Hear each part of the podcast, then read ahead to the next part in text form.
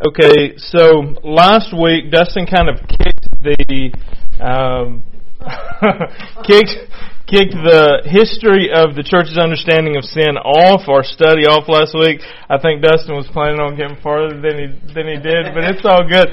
Um, so I'm going to jump right in.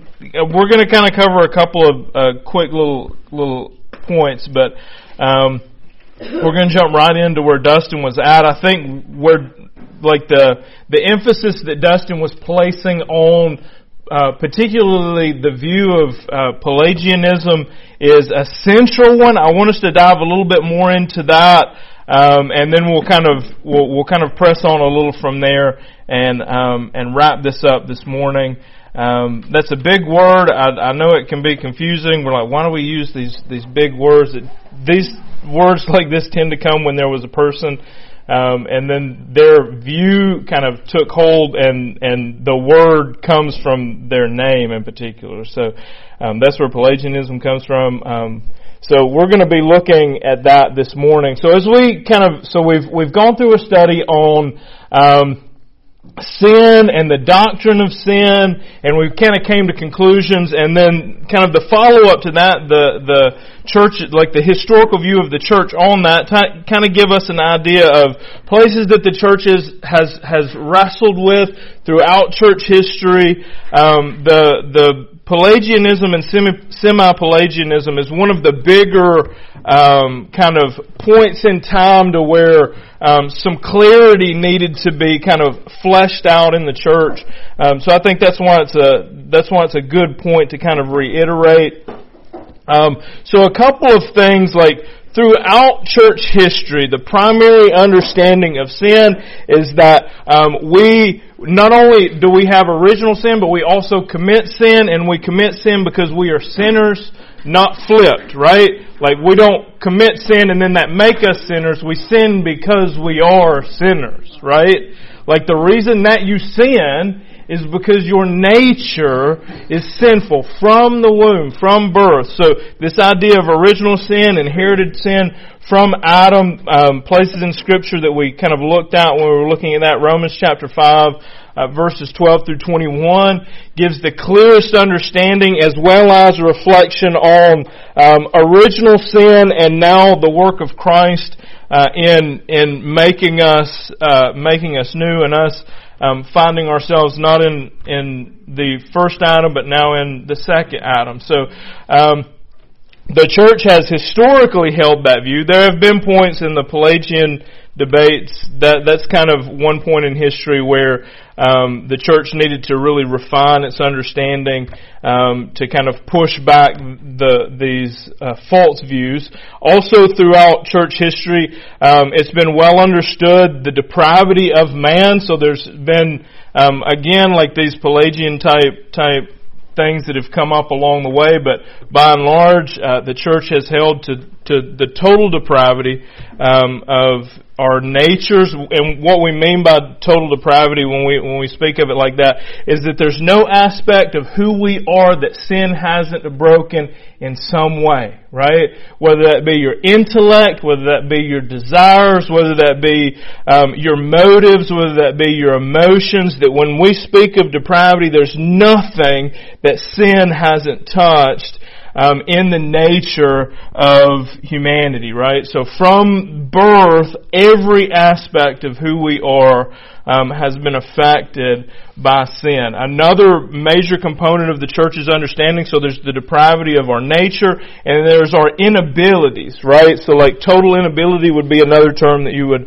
would see come up here. So this kind of speaks to our lack of ability to please God, and this is outside of, of being in Christ, we can't please God, right? Like we don't please God in the flesh.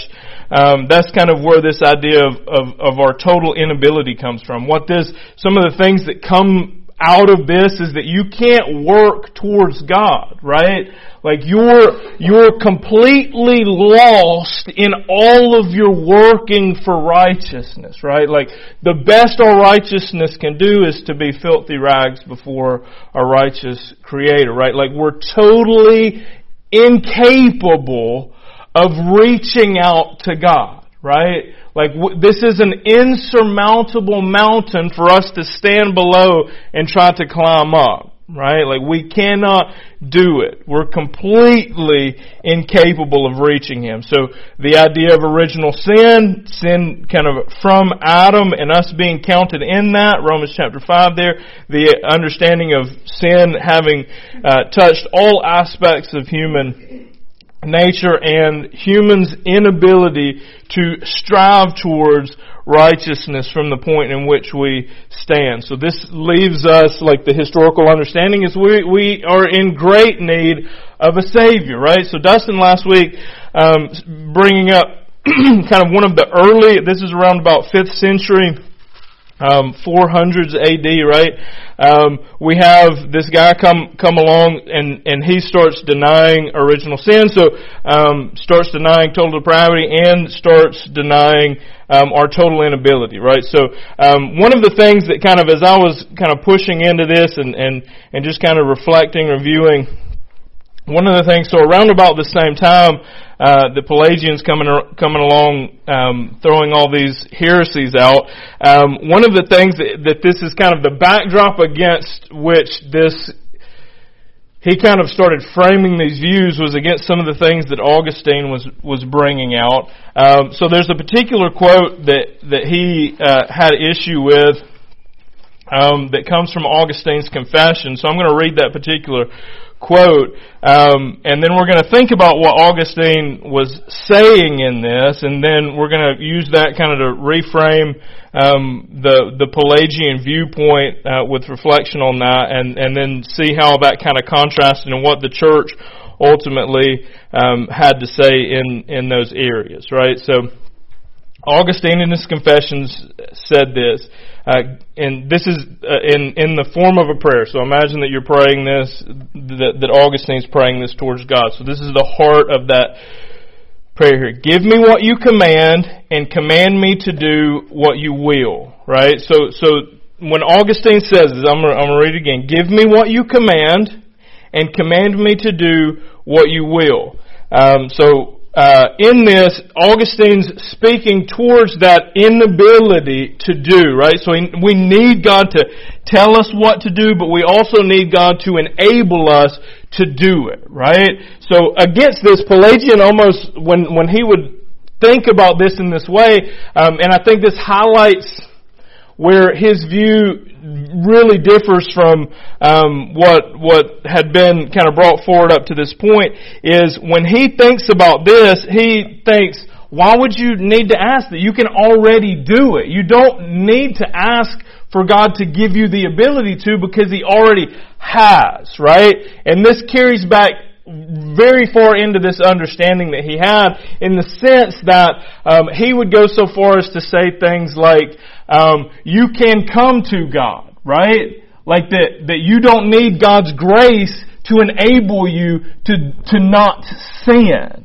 Right? So this is, I want to, do we get that that's fundamentally different than what we understand? Right?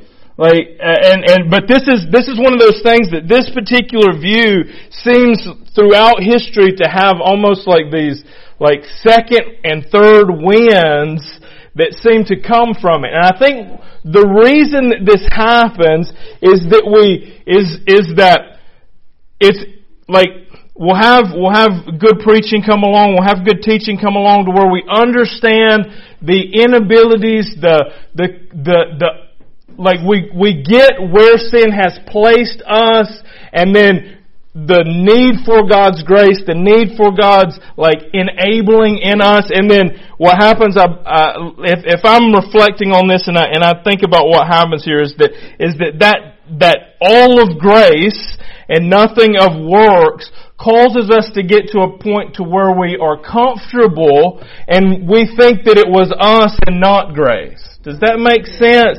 Like we can grow comfortable in grace and as a people, we can grow comfortable in grace to, to almost not realize that it's grace that's got us thus far, and the, and then we start relying once again on our abilities or our capabilities, and then it starts starts to sound like I can do this. I can like it is me. Like I can step out, right? It becomes more more us centric. Yes. And Yes. Our whole song is that grace has brought us here, and grace will lead us home. Yes.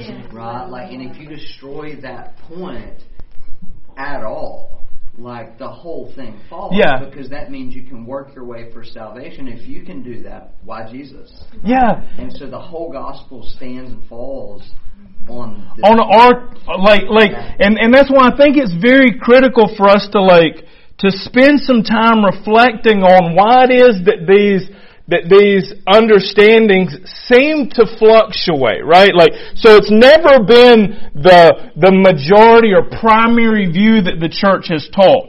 But, but if you look throughout church history, you'll find that time and time again, these, these bad ideas tend to crop back up, right? Like that, like that you can do it, right? And, and this is, You're good enough. yes, yes, but what, now here's, here, scripture, I'm sorry, but I've tried to find it. No one's come to God. unless he comes. Yes. You know, okay, so and through Christ alone, like like Scripture's very clear in how we in how we come to God. But but but there's a there's a it's hard to hear that you can't and you could never, right? Like apart from Christ, you couldn't, you wouldn't ever.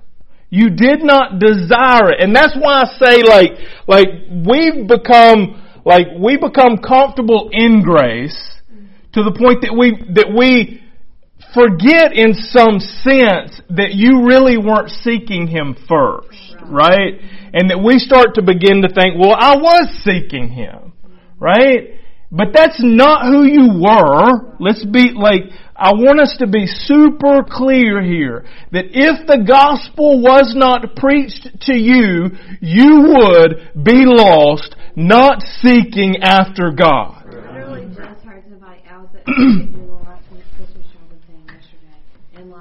someone in, it's just so hard to believe that, like I just, I just don't think I could ever do anything bad like and I'm like, well, I mm. really just was like, oh, really?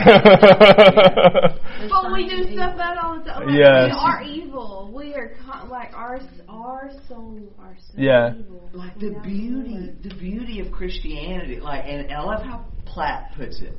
Like every other world religion, like is like he put he mm-hmm. words it like this is like we're trying to climb this mountain to God, mm-hmm. And and there's all these different paths, and we all get there uh, on our different path to the same place.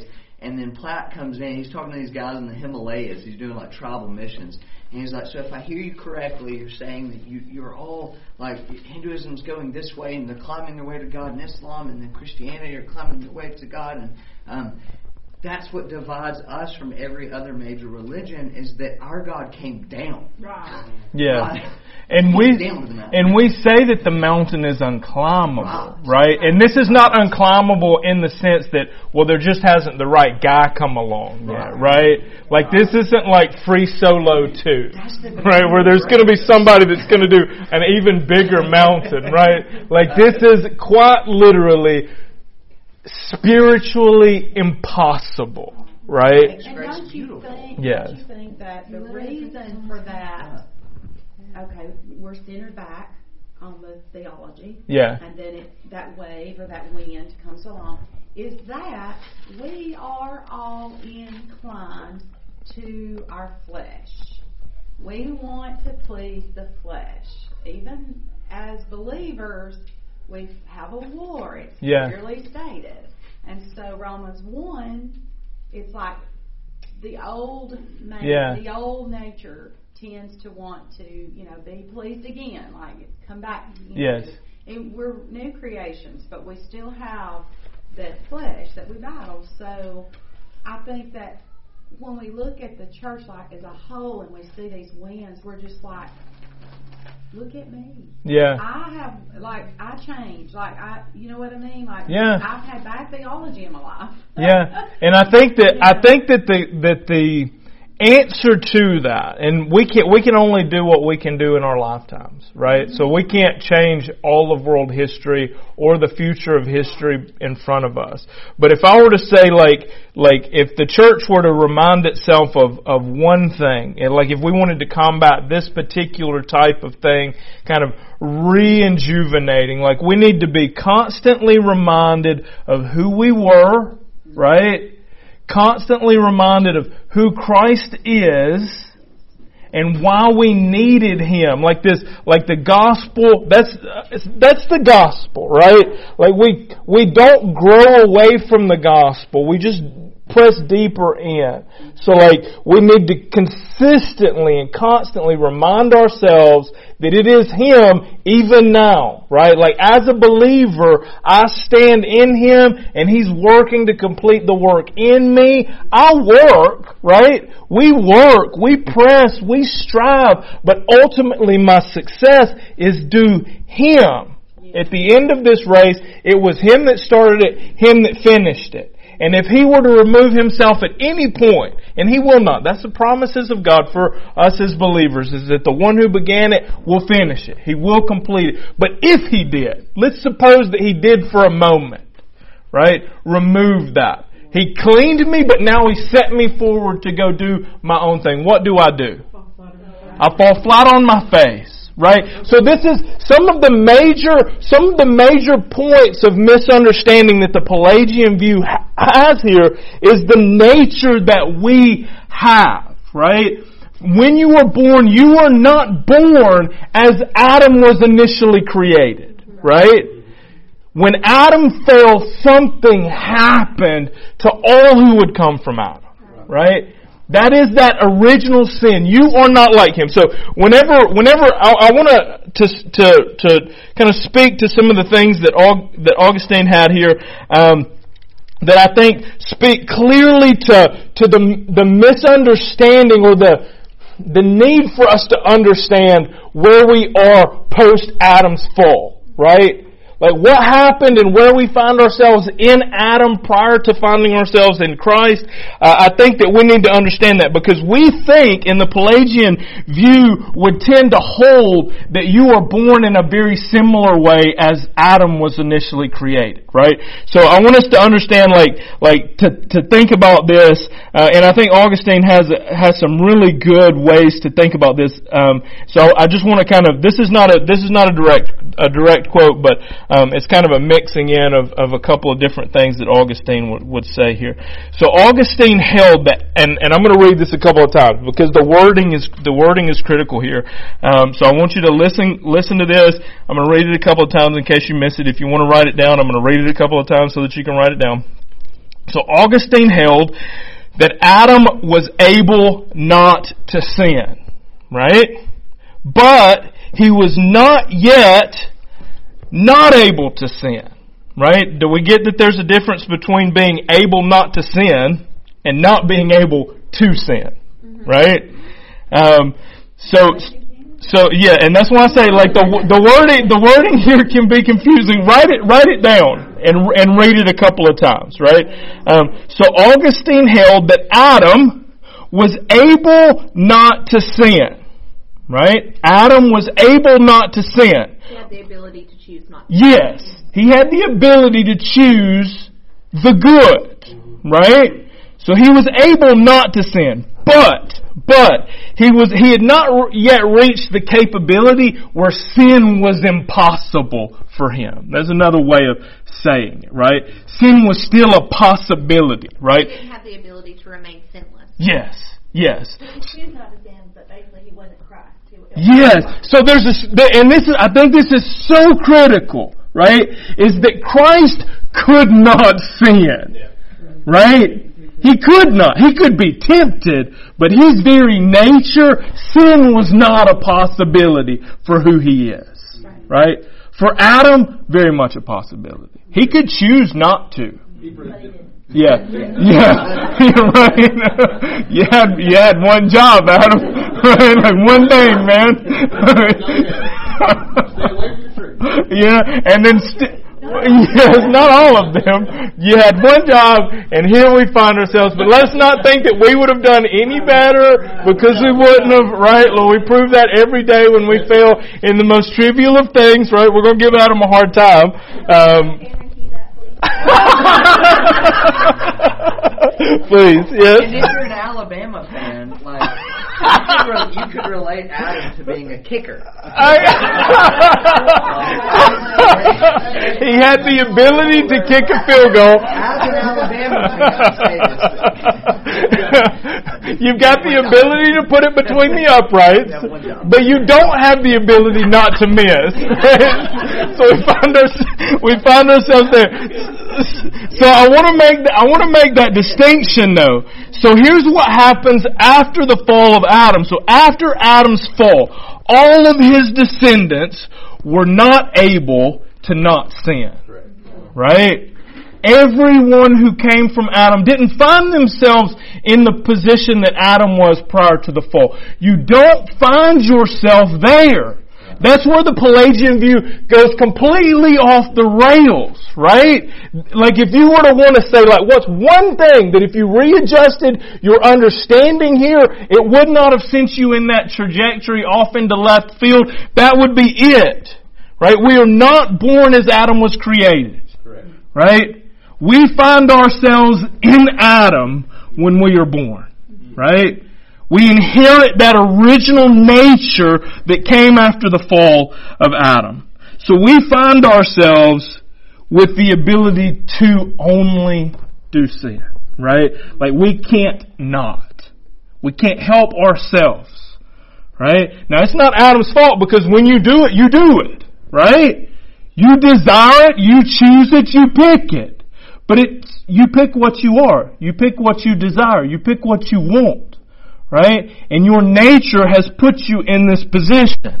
Right? So Pelagian would hold a different view here. And I would say that the position that Augustine was putting forward is the position that Scripture puts forward. Right? Like as we went through that, that's, the, that's when we spent time there going through Scripture so that we could see that that was the point that Scripture speaks to.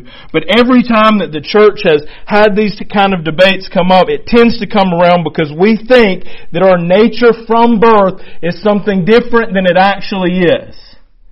Right? We think that we find ourselves with clean slates with the abilities and capabilities to choose the good. But you choose the evil because you desire the evil. Because that is your nature. We are born into sin, desiring sin. We cannot please God. Scripture speaks to this, that we need Christ for this, right? So this comes along um, this is the 400s. I'm going to read a couple of different a couple of different things from the historical theology book here that I think are are, are good to kind of put in perspective uh, this this particular point. So the the church um, ultimately, like as this kind of debate is playing out, the church ultimately followed Augustine's lead. There were a couple of church councils that were held uh, along the way that condemned various uh, views that Pelagius put forward. Um, so in 1418, uh, the Council of Carthage uh, condemned Pelagius' views that death is a natural part of human existence and not punishment for sin. So again, like, where does death come from? Like, we would say sin leads to death. We all die because we all sin, because our nature is sinful. Like, if you were to ask, like, prior to the law being given, why would all die between then? Paul answers that in the book of Romans, chapter 5, that we were looking at there. Uh, Pelagius would have to come up with a different answer for this, and what Pelagius would say is it was just natural for us to die prior to to to any of, of it. It is it was the nature of, of us to die. Um, so the church condemns that. Um, that God's grace is limited to providing external help. Um, the church condemned that particular view as well. Um, there was another um, council that came up uh, in 1473. So this is this wasn't like just open and closed case, right? Um, in 1473, um, like as this kind of plays out over over a couple of generations here, um, we find particular views that Augustine put forward. Um, the denial of the cooperation between human obedience and divine grace, the destruction of human free will after Adam's fall. Um, these are things that, that Augustine put forward. The, the, there were uh, there was a council that kind of came up and and denounced some of those things, which like. Uh, uh, about a generation later, the church was like, "Hold on, hold on, pump the brakes on that." Right? Um, so there, there, there was a, there was from 14, 18 to around 15 or I said 14, 18. Back that up. Um, 418 from about 418 to around 529, so a 100 plus years, about 111-ish years, this, the, there was, there was really like the working out of these ideas within the church.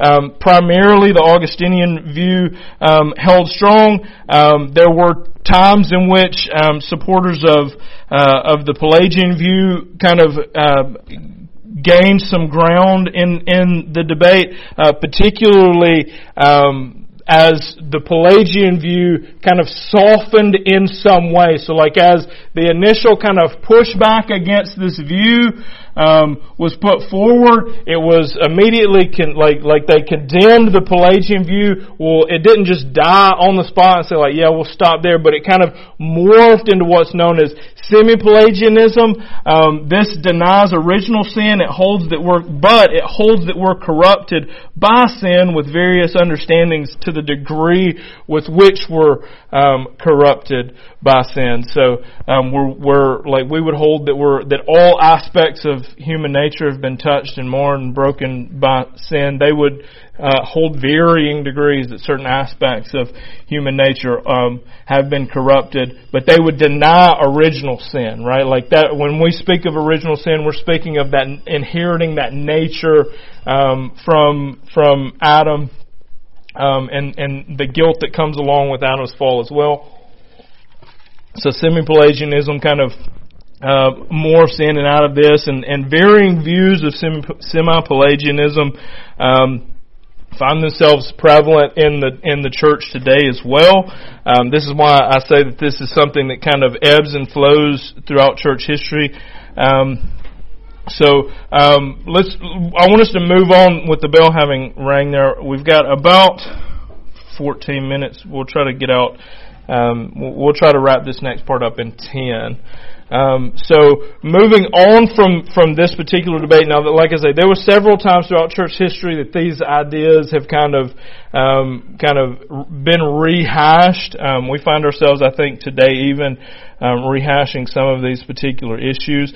Um, I think if we're if we're trying to answer how we get to the source of it, understanding who we are in Adam, Romans chapter five verses twelve through twenty one should make extremely clear to us who we are in Adam. Scripture, I believe, is extremely clear on this uh, particular point. But um, moving on, um, when we consider like sin and the church's understanding of sin, I think there's a um, when we come up to the time of the Reformation, um, Martin Luther particularly, I want to I want to look at a couple of things um, that we that we find in in kind of Martin Luther's understanding of sin, where the church was in its more practical form of dealing with sin. Like we find, like the church in Martin Luther's time, like very much like in the realm of indulgences. Like instead of it being like sin being a personal battle between, uh, or where where God is changing you and morphing you and repentance is key and drawing near to God is key.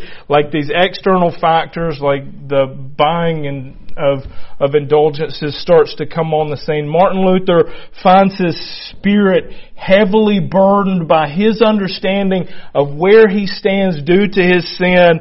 Um, he finds this is a particular quote um, from him um, considering his own standing and and and his reflection on who he was and his need and ultimately I think like him being totally like all aspects of who he was broken and, and him being completely unable to please God is one of those things that given the culture of the church of his day and the, the major understandings that the church held then, like his understanding of justification and the need to be justified by faith in the work of you know, the work of Christ, like his battle is what I think ultimately sparked the Reformation because he was pushed inward in his inabilities, his, his, his, his depravity of who he was, like who he knew himself to be, despite what everyone else might have thought of him. And this pushed him into Scripture, and by pushing him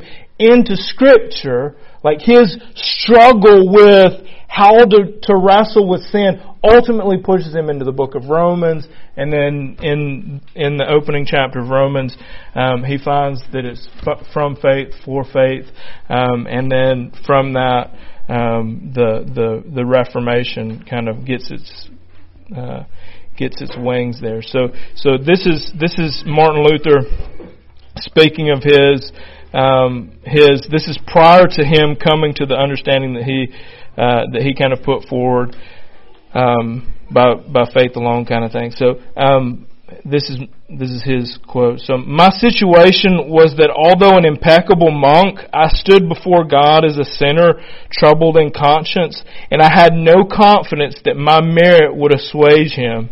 Therefore I did not love a just and angry God, but rather hated and murmured against him right? So like as as he's thinking about these things, he kind of paraphrasing Matthew uh, chapter seven verse seventeen. Luther observed, uh, "We are not sinners because we commit sin." Not this, now this one and that one, but we commit these acts because we are sinners before we do so. That is, bad tree and bad seed produce bad fruit. And from an evil root, nothing but an evil tree can grow. Accordingly, he urged, diligently learn the doctrine of original sin and do not argue about the reason why God permitted it. Rather, ask how we may be saved and freed from that evil. Right? So, so from this, from his wrestling with his understanding of sin itself, um, and his need for something outside of himself, um, and then uh, uh, assisted by the Holy Spirit and, and Scripture's availability for him to to dig into, um, he finds himself reading um, reading the book of Romans and grace being made known to him through uh, the work of the Holy Spirit, through um, Scripture itself. So um, that I think, as far as like monumental impact and change, and, and considering like sin and the church's understanding of sin.